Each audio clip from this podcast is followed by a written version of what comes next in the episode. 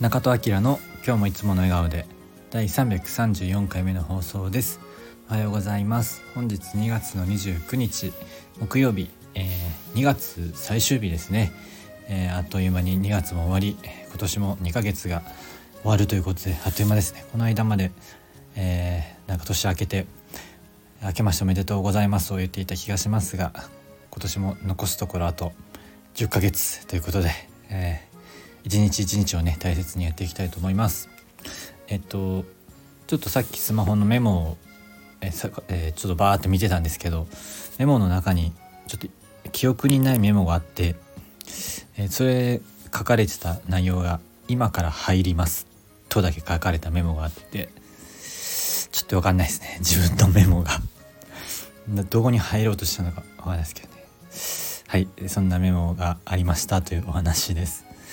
えー、今日は絡み合った糸はなかなかほどけないというお話をしたいと思います、えー、昨日ですね、え、28日の夜に僕が参加していますウェルビーイング大学オンラインサロンがあるんですけれども 失礼しました。それのクラス会みたいなのがあってえっ、ー、と3名の方とこうクラス会みたいな昨日の夜やりました。で、えー、前回はね特にテーマもなく自己紹介だったんですけど今回はねそのちょっとテーマがあってその職場のねその良い雰囲気の作り方みたいなのを、まあ、大きいテーマに3つぐらいこうテーマがあったんですがそれでねこう、まあ、昨日前回の放送でも喋ったようなその上機嫌でいることこう掲げることみたいな話も僕もさせてもらったりして、えー、そうですよねみたいな話も、えー、したんですけれどもで今それを喋、えー、ってて、まあ、あの思い出したことというか感じた感じてることがあってあの絡み合った糸はほどけないんですよね。あのタイトルの話なんですけど、えー、僕は趣味が釣りなのでその釣りとねちょっとその重ね合わせて喋りたいと思うんですけれどもあのリールっていう糸を巻く、うんと、道具があるんですけれどもそれってまあ1本の糸を何十メーターも、まあ、50メーターぐらい巻いたり、まあ、もっとねあの大きい、えー、リールだと 100m200m 巻いたりするんですけれども、えー、それって結構ね絡むんですよ糸が。あの例えばこう投げる時にねこう絡んじゃったりとか何かこうトラブルがあったりしてこう、まあ、いわゆるライントラブルと言われるものが、まあ、いろんな釣りで、えー、いろんな時に起こるんですけれどもでえっ、ともうねこうほどけないほどけないのがあるんですよね。もう本当にすっごく絡み合ってもう団子状態になってもうこれはいくら時間かけてもほどけないなみたいなやつがあります。もうそういう時は切っちゃったりするんですけどはいでえっ、ー、とそれってでももともと1本の糸であのないろんな糸がかさ絡まり合ったわけじゃないんですよね。はい、どんなに複雑に絡み合ったものももともとは1本の糸なんですよ。はい、なので本来はほどけるはずなんですよね1本の糸なので。でさらには、えっと、もうあのほどけないほど絡んじゃうともうどうしようもできないんですけどこの絡まり始めというかちょっとトラブルが起き始めた前兆っていうのは絶対あってそういう時にほどいておくと、えあのほどけやすいですね。そのまだ絡みがそんなに多くない状態だと、まあ、ちょこちょこってやれば絡あの絡みはねほどけたりするんですけれどもそれってあの仕事とかビジネスとかでも、えー、似ているなと思っていてまあねちょっとした人間関係とかでもそうなんですけど最初のうちはちょっとこの今人間関係良くないなと思ったら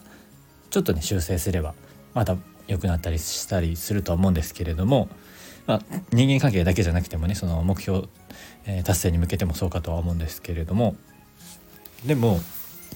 それを放っておくとそのねその糸の絡みがどんどんどんどん複雑になってきて次第にはもう解けなくなるんですよね。